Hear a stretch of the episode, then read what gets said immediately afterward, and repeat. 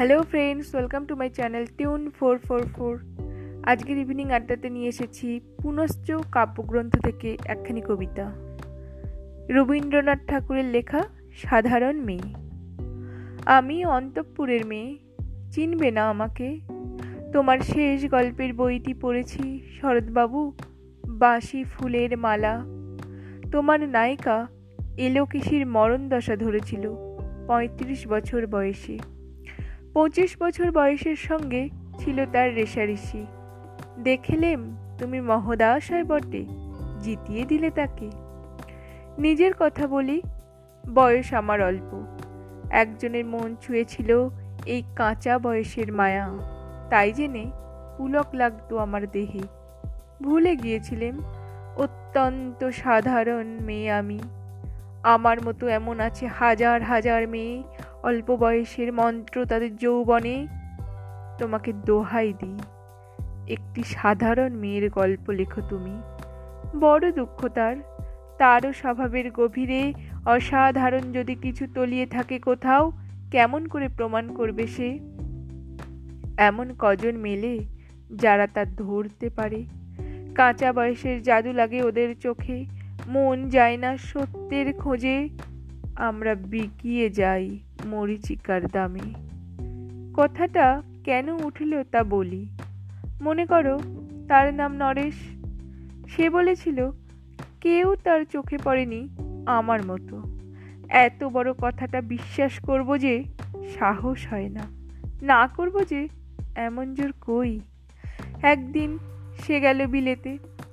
চিঠিপত্র পাই কখনো বা। মনে মনে ভাবি রাম রাম, এত মেয়েও আছে সে দেশে? এত তাদের ঠেলাঠেলি ভিড়, আর তারা কি সবাই অসামান্য? এত বুদ্ধি, এত উজ্জ্বলতা, আর তারা কি সবাই আবিষ্কার করেছে এক নরেশ সেনকে, স্বদেশে যার পরিচয় চাপা ছিল দশের মধ্যে? গ্যালোমেলের চিঠিতে লিখেছে, লিজির সঙ্গে গিয়েছিল সমুদ্রে নাইতে। বাঙালি কবির কবিতা কলাইন দিয়েছে তুলে। সেই যেখানে উর্বশী উঠছে সমুদ্র থেকে। তারপরে বালির পরে বসল পাশাপাশি। সামনে দুলছে নীল সমুদ্রের ঢেউ। আকাশে ছড়ানো নির্মল সূর্যালোক। লিজি তাকে খুব আস্তে আস্তে বললে, এই সেদিন তুমি এসেছ? দুদিন পরে যাবে চলে। ঝিনুকের দুটি খোলা। মাঝখানটুকু ভরা থাক। একটি নিরেট অশ্রুবিন্দু দিয়ে দুর্লভ, মূল্যহীন, কথা বলবার কি অসামান্য ভঙ্গি। সেই সঙ্গে নরেশ লিখেছে, কথাগুলি যদি বানানো হয়, দোষ কি? কিন্তু চমৎকার। হিরে বসানো সোনার ফুল কি সত্য? তবুও কি সত্য নয়? বুঝতেই পারছ। একটা তুলনার সঙ্গে তোর চিঠিতে অদৃশ্য কাঁটার মতো আমার বুকের কাছে বিধিয়ে দিয়ে জানায়, আমি অত্যন্ত সাধারণ মেয়ে। মূল্যবানকে পুরো মূল্য চুকিয়ে দেই, এমন ধন নেই আমার হাতে। ওগো, না হয় তাই হলো, না হয় ঋণী রইলেম চিরজীবন। পায়ে পড়ি তোমার, একটা গল্প লেখো তুমি শরৎবাবু। নিতান্ত সাধারণ মেয়ের গল্প। যে দুর্ভাগিনীকে দূরের থেকে পাল্লা দিতে হয়, অন্তত পাঁচ সাতজন অসামান্যার সঙ্গে। অর্থাৎ সপ্তরথিনীর মার।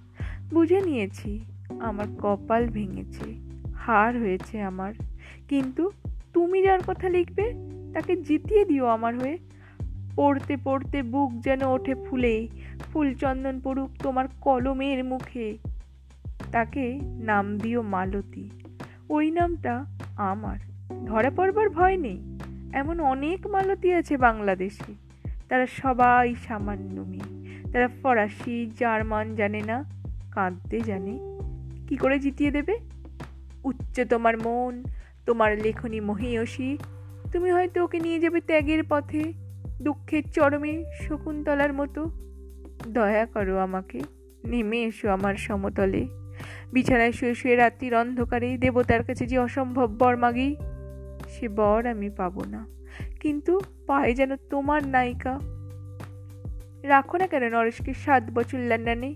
বারে বারে ফেল করুক তার পরীক্ষায়। আদরে থাক আপন উপাসিকা মণ্ডলীতে।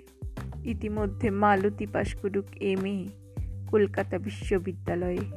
গণিতে হোক প্রথম, তোমার কলমের এক আঁচড়ে। কিন্তু ওইখানেই যদি থামো, তোমার সাহিত্য সম্রাট নামে পড়বে কলঙ্ক।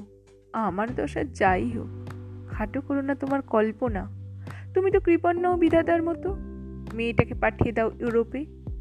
সেখানে যারা জ্ঞানী, যারা বিদ্বান, যারা বীর, যারা কবি, যারা শিল্পী, যারা রাজা, দল বেঁধে আসুক ওর চারদিকে। জ্যোতির্বিদদের মতো আবিষ্কার করুক ওকে। শুধু বিদুষী বলে নয়, নারী বলে। ওর মধ্যে যে বিশ্ববিজয়ী জাদু আছে, ধরা পড়ুক তার রহস্য, মুরের দেশে নয়।